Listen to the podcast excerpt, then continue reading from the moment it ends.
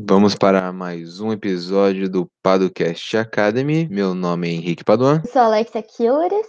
E eu sou o Lucas Seta. E nós somos da Paduan Seta, uma empresa que presta assessoria jurídica para startups, pequenas e médias empresas e investidores por meio de planos e pacotes mensais, da mentoria jurídica online e de serviços individualizados. E o podcast que vocês estão ouvindo, ele faz parte de um projeto chamado PadoLab, que é uma comunidade de empreendedores centrada nas questões jurídicas.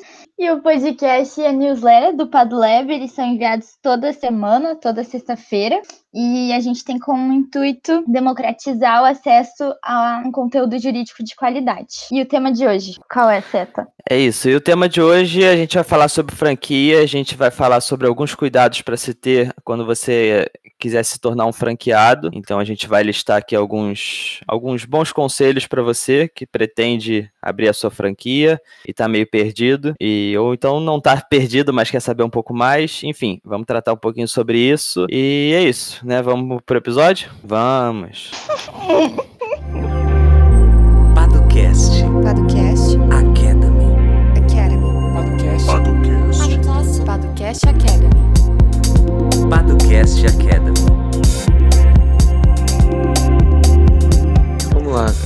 Que a gente pode começar falando dos documentos básicos, né?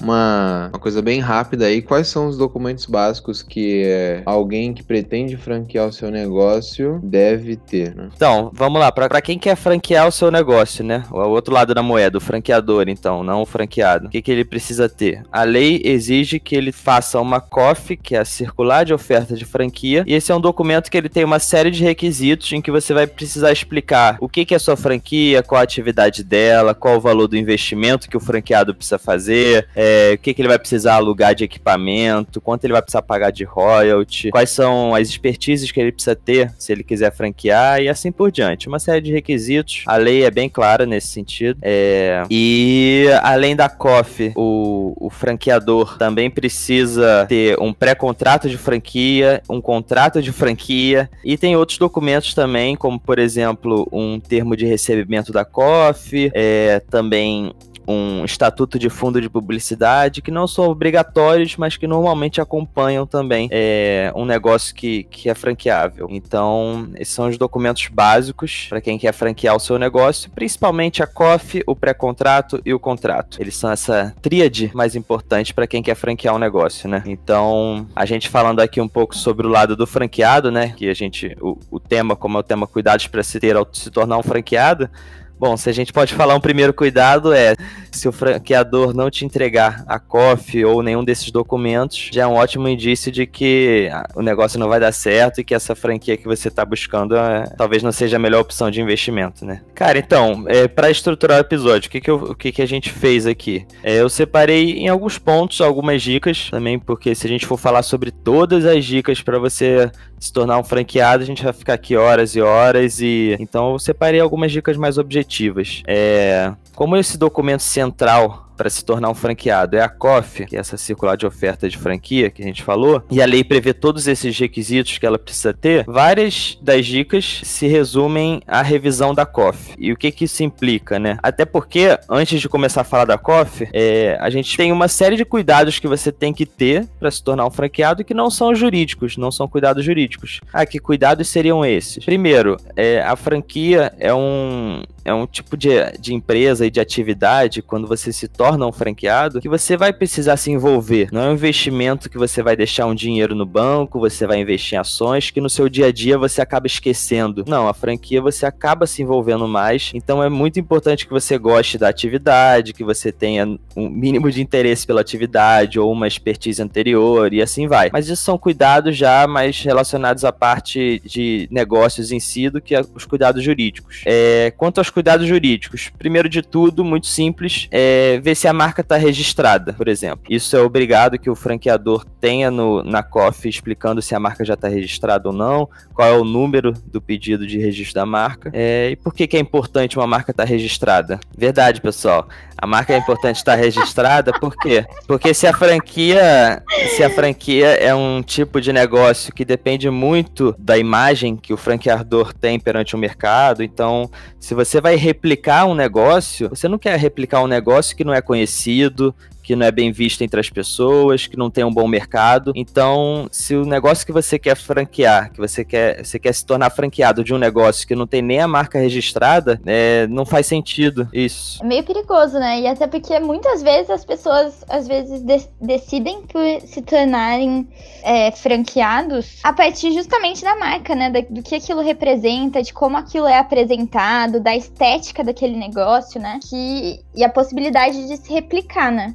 Então, é um quesito bem importante a ser analisado já previamente, logo de cara ali no, na COF. E, e se a pessoa depositou a marca no INPI e ainda não teve uma decisão definitiva? Isso é um, um impeditivo ou não? Existe um risco para o franqueado ou não? Não é um impeditivo, porque a partir do momento que você de deposita o pedido de registro da marca, você já tem um, uma proteção provisória, não garante o registro, mas é, tudo vai também de como o franqueador te garante aquilo. Se ele te mostrar que não existem outras marcas com o mesmo nome, que a marca dele é sim passível de registro e que ele já fez o pedido, ele já está garantido de certa forma. Isso já é uma garantia para você, até como forma de transparência, que ele te mostrou que esse pedido ainda está rolando, mas que ele já foi é, que ele já foi depositado. Isso já é uma certa garantia para o franqueado. E aí cabe também ao possível franqueado analisar. Não, eu não quero é, entrar numa franquia que ainda não tem a marca marca registrada? Ou então, beleza, eu confiei no franqueador, acho que o, o, o caminho tá livre para a marca ser registrada, ele me convenceu disso,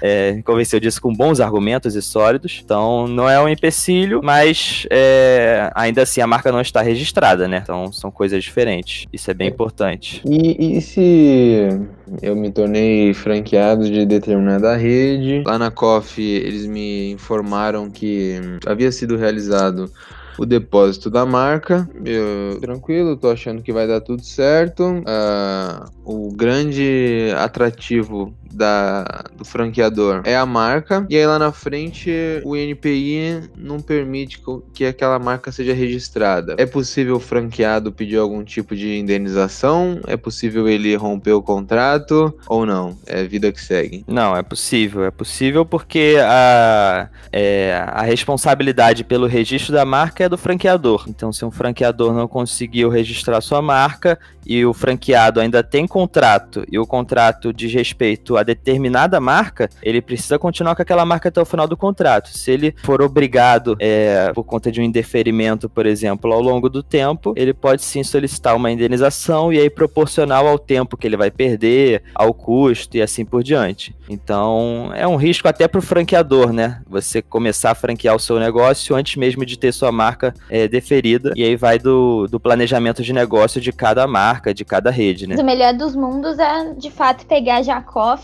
dizendo que a marca já foi registrada, né? Que já tem Exatamente. registro, foi analisado junto ao INPI, que já tá tudo certinho, né?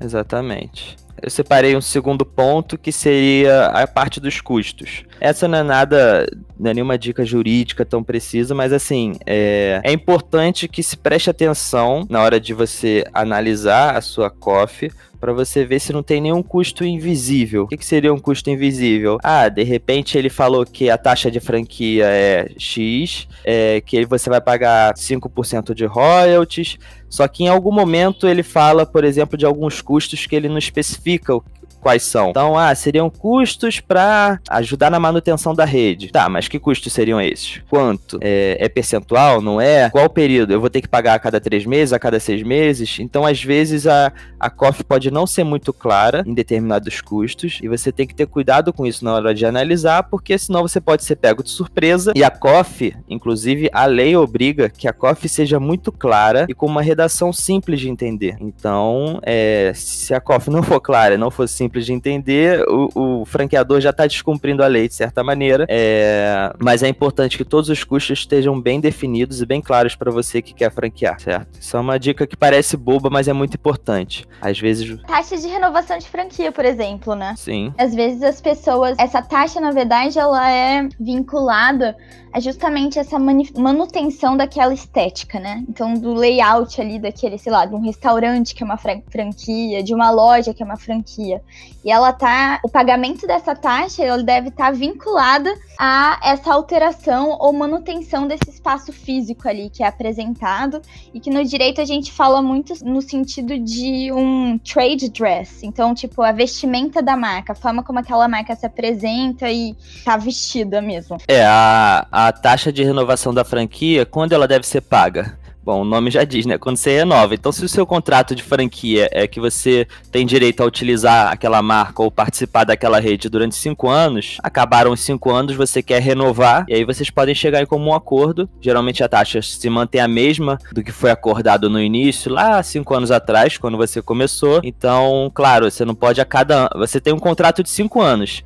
Se a cada ano a rede quiser te cobrar uma nova taxa de franquia, não faz sentido. Mas agora, passados os cinco anos, acabou o seu contrato, ele não se renova automaticamente. Pode até se renovar caso você e a franquia cheguem no acordo, mas não necessariamente ele se renova automaticamente. Caso ele se renove, é, seja por comum acordo, seja automaticamente, aí você pode ter uma nova taxa. É como se você estivesse é, renovando aquele compromisso por mais cinco anos, por exemplo, né? Ou três, ou quanto quando chegarem a um acordo. É, e claro, qualquer cláusula abusiva, seja na COF, seja no contrato, ela pode ser é, anulada, enfim. Então é, é, bem delicado e é bem importante que se, que se faça esse trabalho de prevenção, né? Não vamos deixar para olhar a COF ou o contrato depois, que é muito mais trabalhoso você é, depois ter que, por exemplo, entrar na justiça ou fazer um processo de arbitragem que seja para ter o seu dinheirinho suado de volta, do que você revisar o contrato e todos os documentos antes e não entrar numa cilada, né? É o que a gente sempre preza aqui. Próximo ponto seria uma relação dos franqueados e ex-franqueados, que a lei também obriga. Então, uh, o franqueador ele precisa dar uma relação para você de quem atualmente é franqueado e de quem já foi franqueado. É, isso é muito importante porque você pode ter contato com eles. Nada melhor do que o contato com quem atualmente é franqueado e que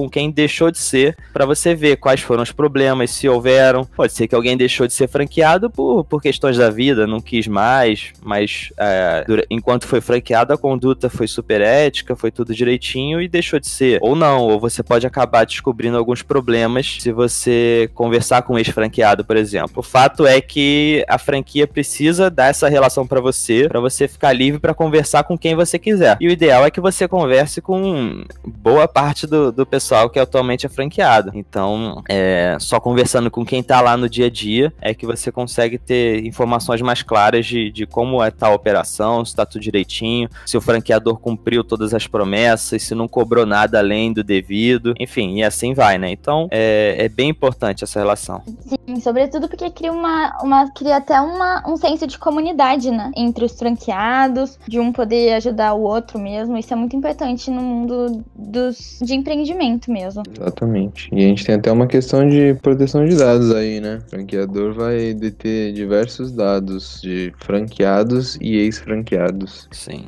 E de certo modo vai distribuir para outras pessoas. É. É, nesse caso você tem até uma proteção legal, né? Então tem facilita. uma obrigação legal, né? Mas... Isso. Mas também, por exemplo, a obrigação legal é dos que se desligaram nos últimos 12 meses. Então, passou os 12 meses, talvez você não tenha aí uma obrigação legal de segurar esses dados, né? E talvez seja o momento de, de você ficar atento se você tem a relação de todos os seus ex-franqueados, mesmo aqueles que já foram franqueados há mais de 12 meses, né? Então, talvez nesse caso você esteja retendo aí dados que, né, não sejam passíveis. E aí é uma, entra uma discussão, mas o fato é, você tem uma obrigação legal, você franqueador né? Então, e você franqueado tem a obrigação, tem obrigação, não, tem o direito de saber quem é franqueado e quem foi, pelo menos nos últimos 12 meses. Mais do que isso, a lei não obriga. Então, é, é importante saber disso. É, e uma última coisa é sobre a cláusula de não concorrência, né? Henrique é muito bom nisso. Henrique pode, pode explicar para o nosso público o que, que é a cláusula de não concorrência e aí depois a gente fala com a relação de franquia. Obrigado, Henrique!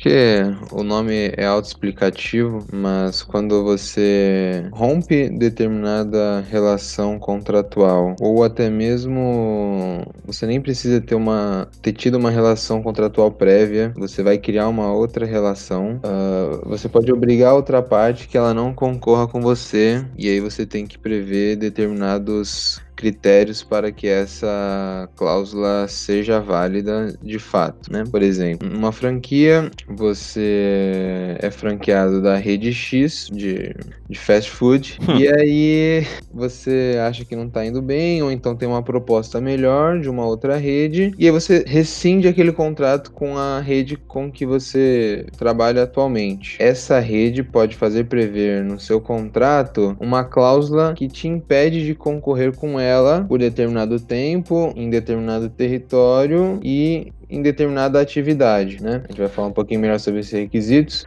mas é basicamente isso. É, ou então, quando você trabalha em alguma empresa de software, por exemplo, isso é muito comum. E aí você vai sair daquela empresa, ela pode prever uma cláusula de não concorrência também, que você abra um negócio que concorra com o dela naquela localidade. Enfim, aí a gente vai especificar melhor essas, esses requisitos de validade dessa cláusula. Sim, é. Então, Henrique já explicou. É, esse rapaz que tinha uma, uma franquia de uma rede de fast food, então ele não poderia nem abrir, por exemplo, uma lanchonetezinha de repente, né? Que ele pegou toda aquela expertise que ele aprendeu com a franquia, todos os treinamentos e aí abre a própria dele, né? Então, é para proteger esse tipo de situação. Só que, claro, você não pode proibir essa pessoa, por exemplo, de abrir um fast food em qualquer lugar do Brasil, do mundo. Não. Então, é, a, essa cláusula tem que ter determinados requisitos para que ela seja considerada válida. Então, vou dar uma passadinha sobre esses requisitos. Quais são? Henrique já falou um pouco. Você tem que limitar isso é, a determinado tempo, por exemplo, dois anos. É, determinado território. Você não pode pode prever, ah, no mundo inteiro. O, o, o, cara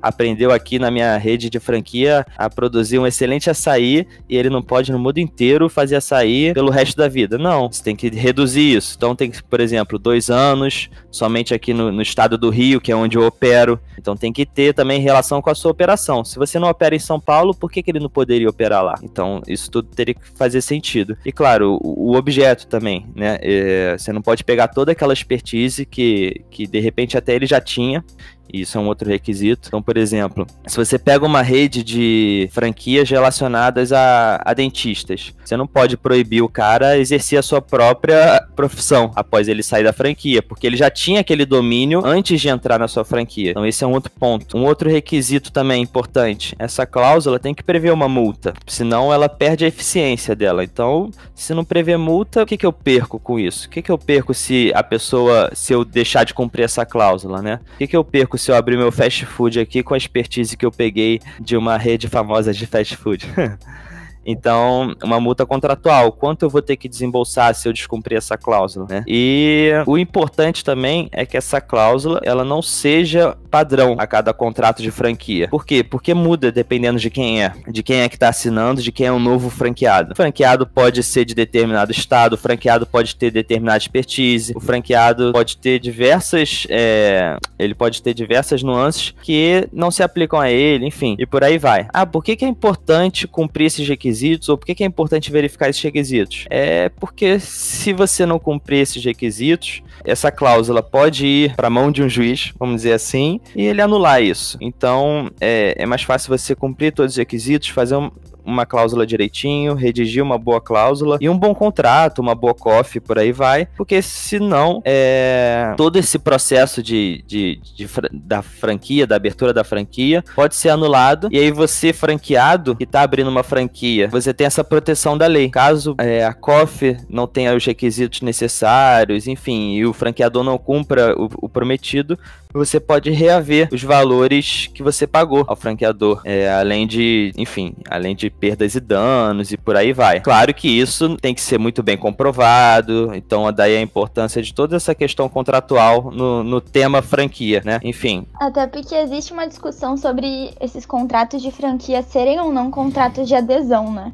Então, a gente, enfim, nós disputamos a ideia de que não são contratos de adesão plena, ou seja, de que somente o franqueador vai impor todas as cláusulas. É, nós da Paduan Seta, a gente acredita que existem cláusulas num contrato de franquia que podem ser negociadas. Uma delas é exatamente essa, né? Que o Henrique falou e que o Seta também falou. Então, é importante quando pegar esse contrato, né, para se tornar um franqueado de alguma franquia, atentar às cláusulas contratuais e, se possível, estar assessorado por um advogado para que ele consiga é, disputar e, assim, disputar no sentido de discutir mesmo as nuances daquela cláusula, se elas se encaixam devidamente à situação do franqueado e conseguir dialogar e negociar com o franqueador. É isso. É, acho que é isso, cara. Eu acho que é importante você que vai franquear e você franqueador ter uma boa relação, porque franquia nada mais é do que relacionamento, no fim das contas. Então, se o início da relação for ruim, não tem como ela chegar num, num bom resultado final, né? Como qualquer relacionamento, seja entre sócios de uma empresa, entre franqueado e franqueador, seja entre marido e mulher. E é... discutir cláusulas não é sinônimo de, de briga, né? Eu usei a palavra disputar, mas é porque é disputar o sentido daquela cláusula. Mas de, de negociação mesmo, e que não precisa ser algo truculento. Um debate Mas- saudável. Exatamente, exatamente. De interesses mesmo ali, que tem sentido, né? Na situação real ali do cotidiano. Exatamente. Porque uma boa rede de franquia vai ser bom pro franqueador, que vai conseguir angariar mais franqueados, e pro franqueado, que vai conseguir gerir um negócio e lucrar em cima disso e assim por diante. Então, são algumas aqui, algumas dicas, algumas ideias para você ter em mente. É, Claro que tem muitas outras dicas que a gente pode dar aqui, mas a ideia não é ser algo tão longo, mas só dar uma, dar uma ideia. E é isso. É isso, Henrique. É isso. É isso então. Qualquer dúvida é só mandar mais pra gente, dicas de, de temas pra gente falar. Dicas É. não, né? Pode ser pedidos também, né? Uhum, Sobre franquias, nós temos o nosso webinar que tá no YouTube com o Erlon Labati. A gente vai deixar o link. É, a gente tem um podcast com ele também, que ficou bem legal. E alguns outros textos no nosso blog que podem ser interessantes. Exatamente. O Erlon, ele é consultor de franquias, é, ele ajuda muito franquias na formatação. Além disso, agora ele tem é sócio de uma franquia também, a Nuve Nuve. Então ele é um cara com bastante expertise sobre o tema e para quem se interessa sobre o assunto é bem legal consumir esses conteúdos. É isso. Isso. Um abraço, até a próxima semana e bom final de semana para quem tá ouvindo na sexta. Obrigada, É gente. Beijinhos. Edição Guilherme Gadini.